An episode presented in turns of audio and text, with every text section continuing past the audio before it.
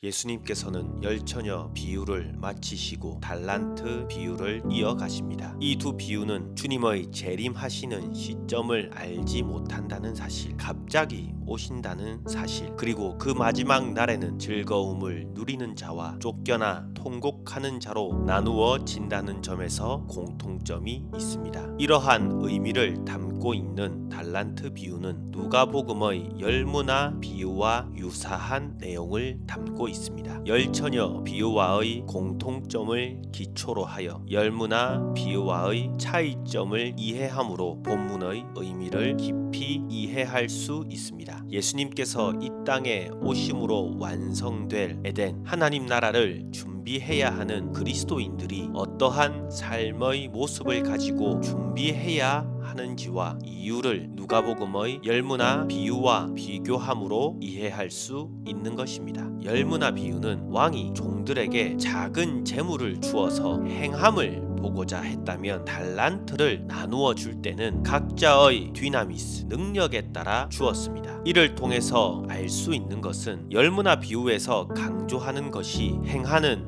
믿음의 모습이라면 달란트 비유에서는 하나님이 주신 능력을 사용하는 것, 그 능력을 확장시키는 믿음의 모습을 말하고 있는 것입니다. 한낱 문화가 아닌 달란트의 가치를 가지고 있는 귀한 능력입니다. 하나님 주신 능력을 사용하지 않은 한 달란트를 받은 자는 악하고 게으른 종입니다. 귀하게 주셨는데 귀하게 여기지 않는 자는 악하고 게으른 종입니다. 주신 삶의 모습을 귀하게 여기고 발전시켜 나가는 것을 요구하고 계시는 겁니다. 열무나 비유에서는 왕이 칭찬받은 종들에게 상으로 준 것은 다스림의 권한입니다. 마태복음에서 착하고 충성된 종들이 누리는 것은 그 다스림을 넘어 주인이 누리는 즐거움에 참여하는 것입니다. 왕 되신 주께서 충성된 종들의 삶을 통해 즐거워 하시고자 하는 것입니다. 그 종들의 삶을 통해 기뻐하십니다. 아담과 하와를 창조하시고 심히 기뻐하신 하나님께서 주신 능력의 주인으로